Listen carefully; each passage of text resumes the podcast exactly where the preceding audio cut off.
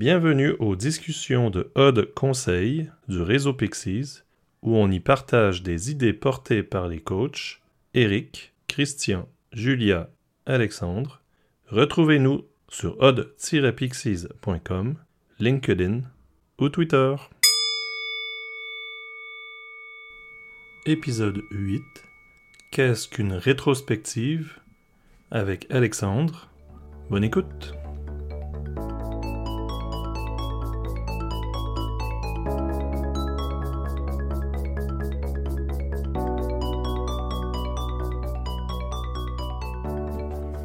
Bonjour chers auditeurs et auditrices, c'est Alexandre. Aujourd'hui, je suis seul et j'ai envie de vous parler de rétrospective. Nous avons fait des grands salons, qui sont des événements qu'on organise chez Oddes en ligne depuis la période de confinement. Puis à la session du 5 mai 2020, j'avais écrit un texte autour des rétrospectives et ce qui nous a servi de base pour la réflexion de cette journée-là. Et j'ai envie de vous le lire. Qu'est-ce qu'une rétrospective? Alors pour moi, c'est une pause, une bouffée d'oxygène que se donne un organisme vivant, c'est-à-dire un individu, une équipe ou une organisation, pour accueillir et inspecter ce qui s'est passé pour elle ou lui dans la période de temps qui vient de se passer. Ce moment où on liste des éléments qui répondent à quelques questions qui cadrent cette inspection, cette introspection, et qui permettent de se rendre compte de comment on se sent, de s'aligner avec soi et les autres lorsqu'on fait cela en groupe, et de se donner une chance de lister quelques actions d'amélioration dans notre fonctionnement, notre contexte d'aujourd'hui, quelque chose de plus juste par rapport à ce qu'on vient d'apprendre. Fin du texte. Et lors de cet événement, par exemple, on avait dit: aujourd'hui, on vous propose de prendre les jours de confinement depuis le 17 mars en contexte, avec 3 axes de réflexion: ce qui vous a plu ou rendu heureux, ce qui vous a déçu ou rendu triste, ce qui vous a énervé. Donc déjà avec tout ça, ça donne ce qu'on a besoin autour d'une rétrospective. On utilise les rétrospectives déjà en agilité. On l'utilise entre autres lorsqu'on fait du Scrum, on fait une rétrospective de sprint. Donc une rétrospective de sprint, pour ceux qui ne font pas de Scrum, un sprint, c'est une période de temps qui va durer entre 1 à 4 semaines. Et après cette itération, on va se réunir pendant 1, 2, 3 heures maximum, en équipe, pour déterminer un peu ce qui a été, ce qu'on a envie d'améliorer.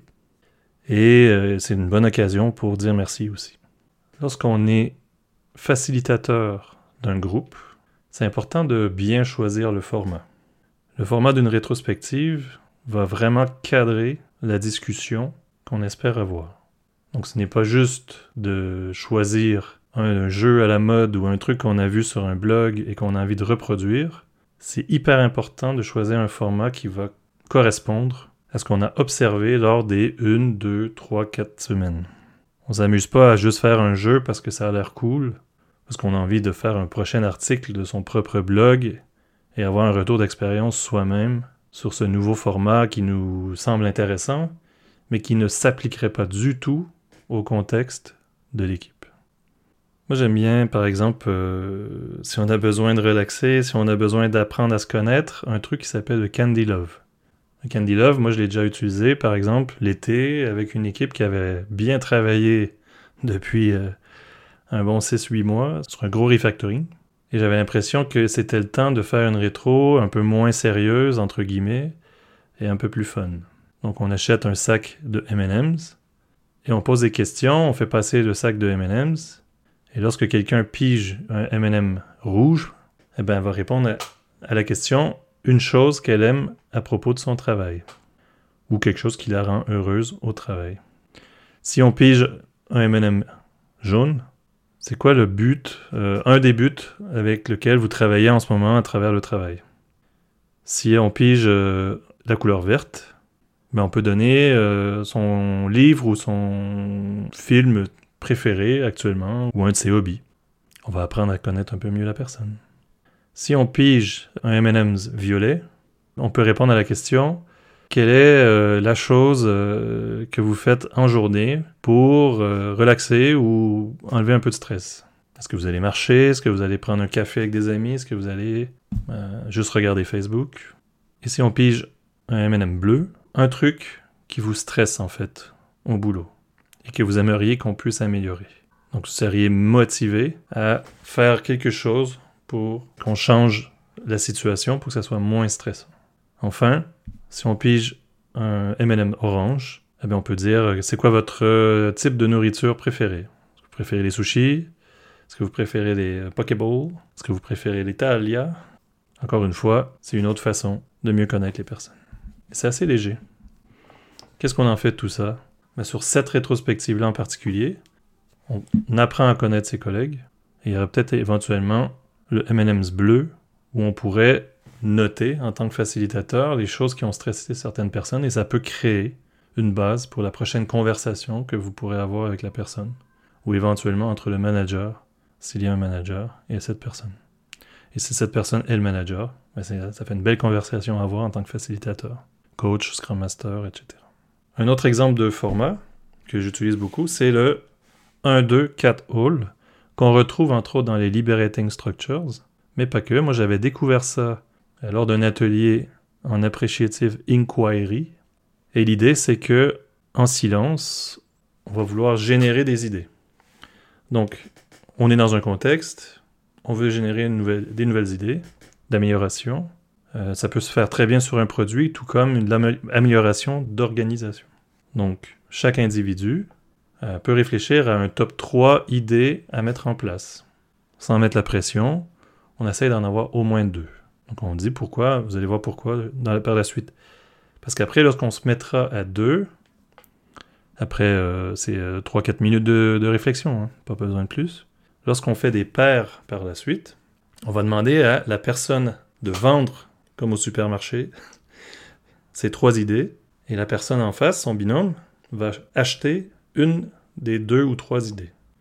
Et inversement, on fait le changement et l'autre personne achète une idée de l'autre. Donc chacun a l'idée de l'autre. Et lorsqu'on se remet par la suite à 4, donc il y a 4 personnes, 4 idées qui ont été achetées, et on va à nouveau vendre l'idée, mais là on va vendre l'idée du copain ou de la copine qu'on a acheté précédemment. Donc ça c'est super cool parce qu'au fur et à mesure, la personne va vendre notre idée à sa sauce, de la façon qu'elle a compris l'idée. Donc ça, il y a des belles choses qui apparaissent, parce qu'il y aura d'autres discussions qui vont potentiellement arriver, parce que, mon binôme a compris mon idée de telle façon. Donc ça enrichit. Mais ça reste super positif, parce que ça fait, à chaque fois, on vend l'idée de l'autre. Donc il y a quelque chose où on a été considéré. Donc là, les 4 personnes vont, au final, voter, plus ou moins, l'ordre des 4 idées dans lesquelles ils aimeraient faire des tests. Donc, supposons qu'on a un groupe d'environ une 12aine de personnes. Ça veut dire qu'on aura 3 mini-listes d'idées ordonnées. Donc, ça fait 12 idées.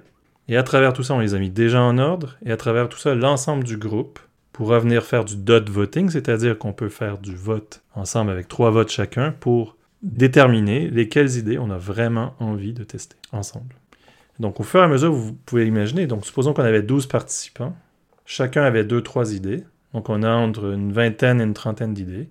Et à la fin, on a une 12aine d'idées qui sont ordonnées et on prend peut-être le top 3-4. C'est déjà pas mal. Mais on l'a co-construit ensemble. On s'est senti impliqué, on a eu des belles discussions. C'est surtout les discussions qui sont importantes. Et à la fin, on choisit des actions et on va, comme dans toute rétrospective, mettre des gens qui vont être propriétaires de chaque idée. Donc, la personne va faciliter la mise en place, le test de cette idée. Ça ne veut pas dire que c'est la personne qui va faire. C'est la personne qui va coordonner cette nouvelle idée qu'on a envie de mettre en place dans l'équipe. Dans d'autres contextes, on a besoin de sortir des bureaux. Hein, on est dans notre quotidien, on est habitué d'être là. Moi, je suggère fortement, lorsque c'est des moments où on a besoin de sortir, on le sent en tant que facilitateur, facilitatrice, on sent que les gens, il faudrait qu'ils sortent du bureau. Faites-le. Que ce soit au bar, au resto, trouvez-vous un endroit ou un horaire où il n'y aura pas trop de gens, au café. Si c'est pour une itération, on est en train de regarder dans le rétroviseur pour les 3 derniers mois, les 6 derniers mois, l'année. Ça vaut peut-être le coup de prendre une salle dans un hôtel, louer un Airbnb, faire quelque chose de sortir du cadre, vraiment. Il y a des châteaux où on peut louer, si c'est vraiment avec un grand groupe, ça peut valoir le coup. C'est vraiment un format qui s'organise cependant, parce que là, probablement qu'on va passer au moins une demi-journée. Ça vaut le coup. Si c'est pour l'itération, le sprint, c'est OK d'aller juste au bar du coin ou au café. Et là, on peut utiliser les tables pour mettre nos post-it, peu importe le format. Je vous suggère fortement de le faire. On sort de notre... surtout si on a un contexte un peu négatif, il y a des ions négatifs, il y a des nuages d'ions négatifs en ce moment, ça vaut vraiment le coup de déconnecter. Donc, comme d'hab, pas d'ordinateur, pas de téléphone, on essaie de se focusser, de se regrouper.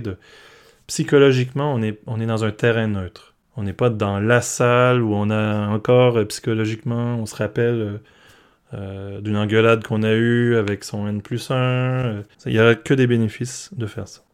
Autre chose que j'avais envie de parler avec vous, c'est les check-ins. Les check-ins, c'est-à-dire lorsqu'on démarre une rétrospective, on va solliciter le cerveau de toute personne qui vient d'arriver. Donc c'est une forme d'ancrage. Si les gens dans votre contexte sont à l'aise avec les méditations, avec le silence et tout ça, ça peut être une bonne idée aussi de commencer avec l'ancrage. Chose qu'on fait chez Oddes. Si les gens ne sont pas à l'aise avec ça, mais on prend quand même un petit moment tranquille de réflexion, donc on pose une question qui va nous permettre, chaque personne, de tout de suite répondre, donc c'est-à-dire d'arriver dans la réunion, arriver dans la rétrospective et être impliqué dès le début. Donc c'est pas une réunion où on se fait pousser de l'information par quelqu'un, où on se demande des fois pourquoi on est là. Non, c'est on est là ensemble en équipe, on pose une question, et ça met le cerveau, on allume, et on est parti. Exemple de question. Si on réfléchit à la dernière itération, choisissez un titre de film ou série qui représente ce que vous avez vécu. Et là, c'est très drôle. Parce que si une personne dit Armageddon, Walking Dead, des choses comme ça, ça donne de l'information. Donc, il y a un message qui est envoyé. Si c'est Alice au Pays des Merveilles, c'est un autre message. Si c'est Toy Story, il y a quelque chose à creuser. Donc on va potentiellement même rire, ou rire jaune. Peu importe, l'important, c'est d'avoir cette information. Et derrière, on a le choix. Soit que ça crée une ambiance pour l'exercice suivant, soit qu'on ouvre une discussion autour des réponses qui ont été dites. Autre exemple de question de départ.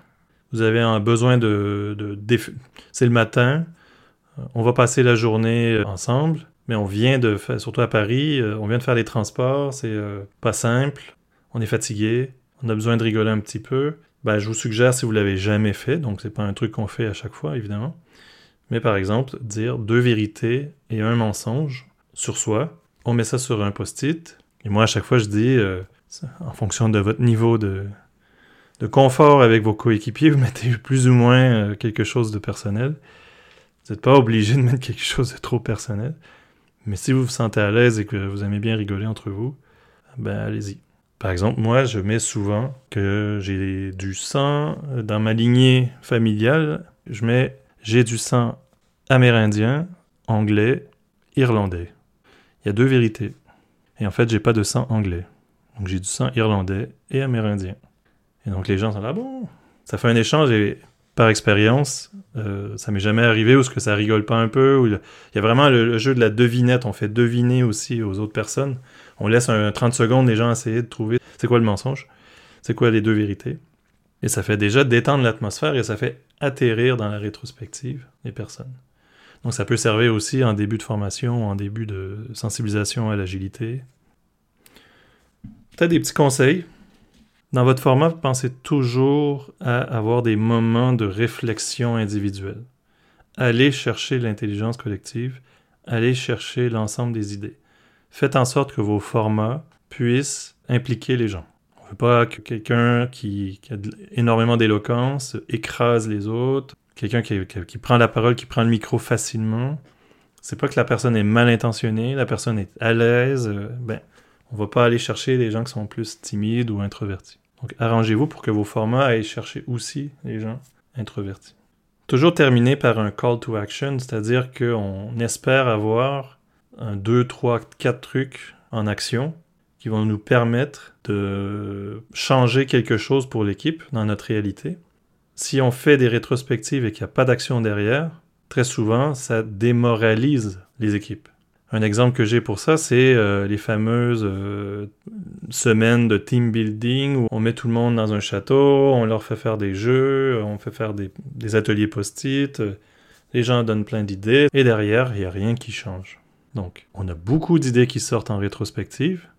L'idée n'est pas d'avoir 100% des idées qui sont mises en action. L'idée, c'est d'avoir impliqué tout le monde dans des discussions importantes, faire choisir le top 3, 4, 5 actions qu'on a envie de tester dans la prochaine itération. Et surtout, en tant qu'entreprise, laisser de l'oxygène aux gens, aux équipes, pour mettre en place ces quelques top 5 actions. Et d'ailleurs, voir qu'est-ce que ça fait. Et se rendre compte que peut-être il y a certaines des idées que lorsqu'on a mis en action, ça n'a pas changé grand-chose dans notre équipe. OK, mais on l'a essayé. Et d'autres vont créer des dynamiques vraiment différentes. Et donc, ils vont peut-être même rendre désuets certaines des autres idées qui avaient été listées. Ça, c'est hyper important, c'est qu'on va se rendre compte qu'en réglant le top 5 des cailloux dans la chaussure pour les équipes, beaucoup des choses qui n'allaient pas vont devenir désuets. On s'en rendra même plus compte que c'est une douleur. Ou en tout cas, on va être rendu ailleurs. Parce que très souvent, ce qui arrive, c'est que les choses s'accumulent, les frustrations s'accumulent. Donc, lorsqu'on s'attaque au big boss, un peu comme dans les jeux vidéo, là, on tape les big boss de la fin, mais souvent on a gagné le jeu. Autre petit tip, si on sent que l'équipe a besoin de boost, il y a plein de formats qui peuvent être utilisés avec un support visuel. Moi, j'aime beaucoup utiliser des cartes avec des images. Il y a des cartes qui sont même spécialisées. Je vais vous parler d'un type de carte dans la foulée. En fait, le visuel, l'image, est hyper puissant. Les gens, ils vont aller chercher beaucoup plus loin que juste rester au niveau cérébral. Il y a deux jeux que j'utilise d'une compagnie qui s'appelle Positran. Il y en a une qui c'est les cartes de force, mais c'est environ une 50aine de cartes avec des choses du type ouverture d'esprit, sens du travail, empathie, apprentissage, optimisme, etc. 50 cartes comme ça, avec des images dessus. C'est sympa. Et un des formats qu'on peut utiliser, c'est soit en duo, soit en groupe. Si on a le temps, on peut faire en groupe. Ça dépend toujours de la taille de votre équipe. Et on prend une personne en particulier. On demande au reste du groupe de choisir 3 qualificatifs, 3 forces de la personne.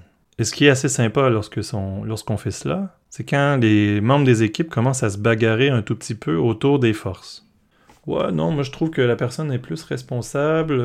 Non, je crois qu'elle a plus la partie humour. Donc, au-delà du top 3 où on va arriver à un consensus après 3 minutes, la personne, elle voit qu'elle a beaucoup de force. Et donc ça peut faire énormément de bien, surtout dans les contextes où on est très né dans le guidon. Donc, on fait plein de choses et on manque de reconnaissance. Ça arrive très souvent dans les contextes où j'interviens. Donc, ce jeu peut déjà servir à ça, de ramener un peu de reconnaissance. Il y a des contextes où même les managers sont nés dans le guidon eux-mêmes, elles-mêmes, et ne prennent même pas le temps d'apporter de la reconnaissance aux membres de leurs équipes. Ils peuvent l'avoir dans le cœur, hein. Des fois, je parle avec des managers qui vont me parler de telle personne, ouais, telle personne est géniale, machin. Mais la personne ne le fait pas en one-one, ne le fait pas en direct avec son N-1. Donc quand ça vient du manager, des collègues, des coéquipiers, bam, bam, bam. Et là que tout le monde se bagarre pour te donner des qualificatifs des forces, ça booste. C'est un exemple. L'autre jeu de Positran que j'aime beaucoup, c'est les cartes de transformation positive, qu'on peut utiliser aussi avec les cartes de jeu Dixit. Hein, un jeu avec des belles images, il y a quelque chose. Et là, pour le coup, il n'y a pas de mots sur la carte, il n'y a que des images. Inspirantes, jolies, bien photographiées ou bien dessinées. Et donc ça, c'est intéressant d'utiliser ces cartes. On les met sur une grande table, encore une fois, ou si vous êtes en ligne, hein, en ce moment, on fait beaucoup d'ateliers en ligne. On peut en choisir un sous-ensemble de cartes et on photographie, on fait une grande photo et on partage notre écran. Donc peu importe le format, si vous êtes en ligne ou en présentiel. Et encore une fois, on peut parler soit de la dernière itération, si on parle des dernières 2 semaines ou des derniers 3 mois ou de la dernière année. On demande aux gens de choisir une des images. Et on demande aux gens les autres, de dire pourquoi telle personne a choisi telle image. Et là, on va créer des connexions entre les gens. Parce que certaines personnes vont bien deviner et d'autres vont découvrir l'état d'esprit de la personne qui a choisi l'image. Ah d'accord, je savais pas qu'il y avait telle souffrance. Ah finalement, j'avais l'impression qu'elle avait du mal et finalement elle est très positive par rapport au dernier. Ok, la personne fonctionne de telle façon, c'est pas parce qu'elle est pas toujours souriante qu'elle est pas heureuse dans son taf. Donc il peut y avoir des très belles découvertes. Je vous ai listé pas mal de formats déjà. Je vais m'arrêter là en termes de nombre de formats. Mais je voulais quand même qu'on échange un minimum autour de ce qu'est une rétrospective, ce que ça pourrait être pour vous et vos équipes. Beaucoup des formats peuvent être utilisés même en individuel, en passant. Si vous avez envie de faire un peu d'introspection, beaucoup des formats pourraient vous servir. Bien sûr que Candy Love, un peu moins. 1, 2, 4, all, ça se fait en équipe. Mais les cartes de force, cartes de transfo positive ou Dixit, vous pouvez le faire seul. Quand on me demande c'est quoi le minimum pour moi, pour l'agilité, c'est la rétrospective. Si je pars sur une île déserte et qu'on me dit, ben, y a un truc que tu peux apporter avec toi pour l'agilité, ça serait quoi? J'apporte la rétrospective. Sans rétrospective, il n'y a pas d'agilité, il n'y a pas d'amélioration continue, il n'y a pas de connexion entre les membres des équipes. Et malheureusement, une des premières choses qui est stoppée, arrêtée dans des équipes dites agiles, c'est la rétrospective, parce qu'il n'y a rien qui change. Parce qu'on rabâche les mêmes idées tout le temps, ben oui, parce que si dans les rétrospectives, on met des plans d'action et qu'on les exécute jamais, on n'a jamais l'oxygène pour mettre en place les améliorations, bien sûr que ça sert à rien. Mais ça veut dire qu'il y a un autre problème. Le fait d'arrêter des rétrospectives, c'est un symptôme que l'entreprise laisse pas cet oxygène à ses collaborateurs, collaboratrices pour s'améliorer. Pensez-y. Dans les notes de l'épisode, je vais vous partager un Google Drive, donc ça vous prend un compte Google, où je mets pour l'instant tous les formats que je trouve intéressants. Et donc ça vous permettra, si vous manquez d'inspiration, d'aller chercher quelques idées dans ce Google Drive. Et je vous mettrai aussi quelques URL vers des sites qui listent pas mal de formats intéressants. Sur ce, je vous remercie de m'avoir écouté et à très bientôt.